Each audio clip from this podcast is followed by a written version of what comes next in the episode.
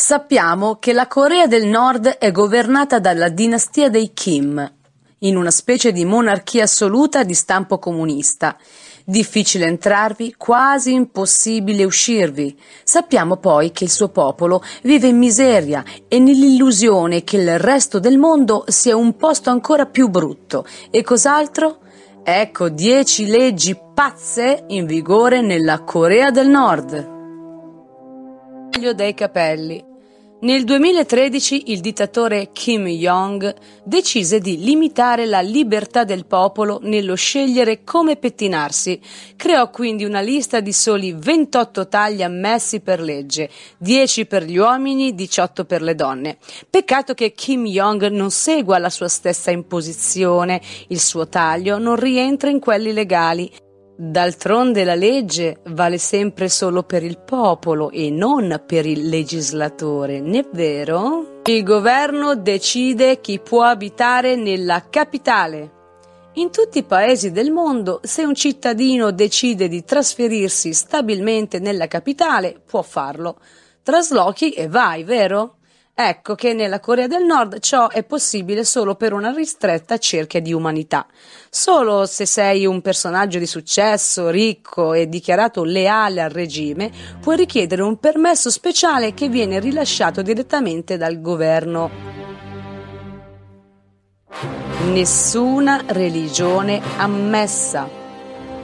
Nel 2013 il leader politico fece giustiziare 80 cristiani pubblicamente in uno stadio, colpevoli di possedere copie della Bibbia.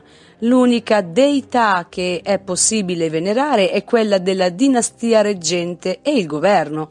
Il popolo è totalmente manipolato e assoggettato alle cialtronate inventate da Kim Jong, il quale fa credere che egli abbia poteri sovrannaturali, tipo decidere le condizioni meteorologiche, se deve piovere o far riapparire il sole.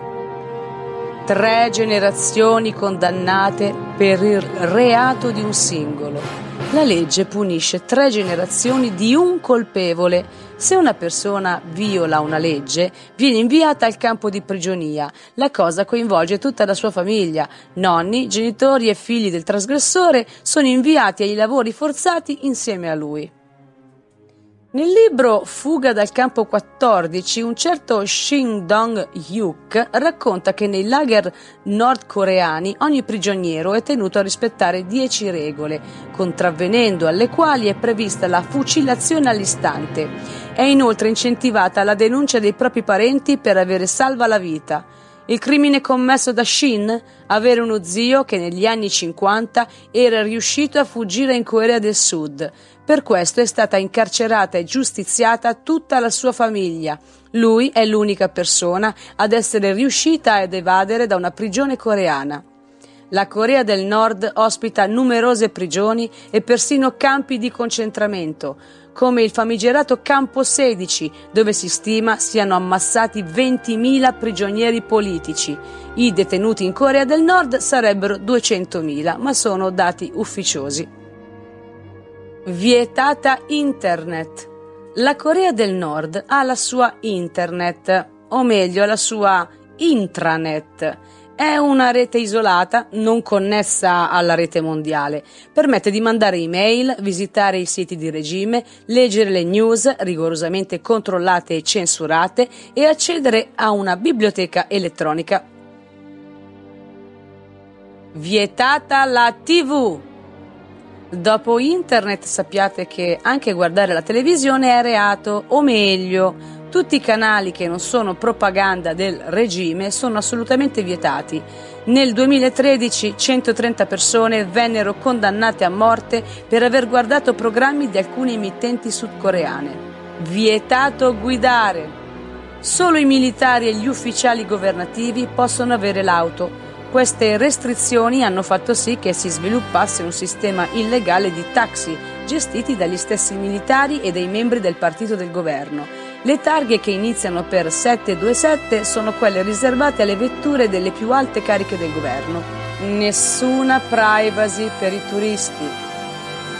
Se avete intenzione di farvi un giro come turisti in Nord Corea, non aspettatevi di essere considerati degli stranieri. In pratica dovrete fare molta attenzione a non violare le loro norme, ma non preoccupatevi, vi aiuteranno loro affiancandovi 24 ore su 24, 7 giorni su 7, una guida. Finché starete sul loro territorio sarete di proprietà del, dello Stato. Meglio cambiare meta, non credete? Vietato pensare.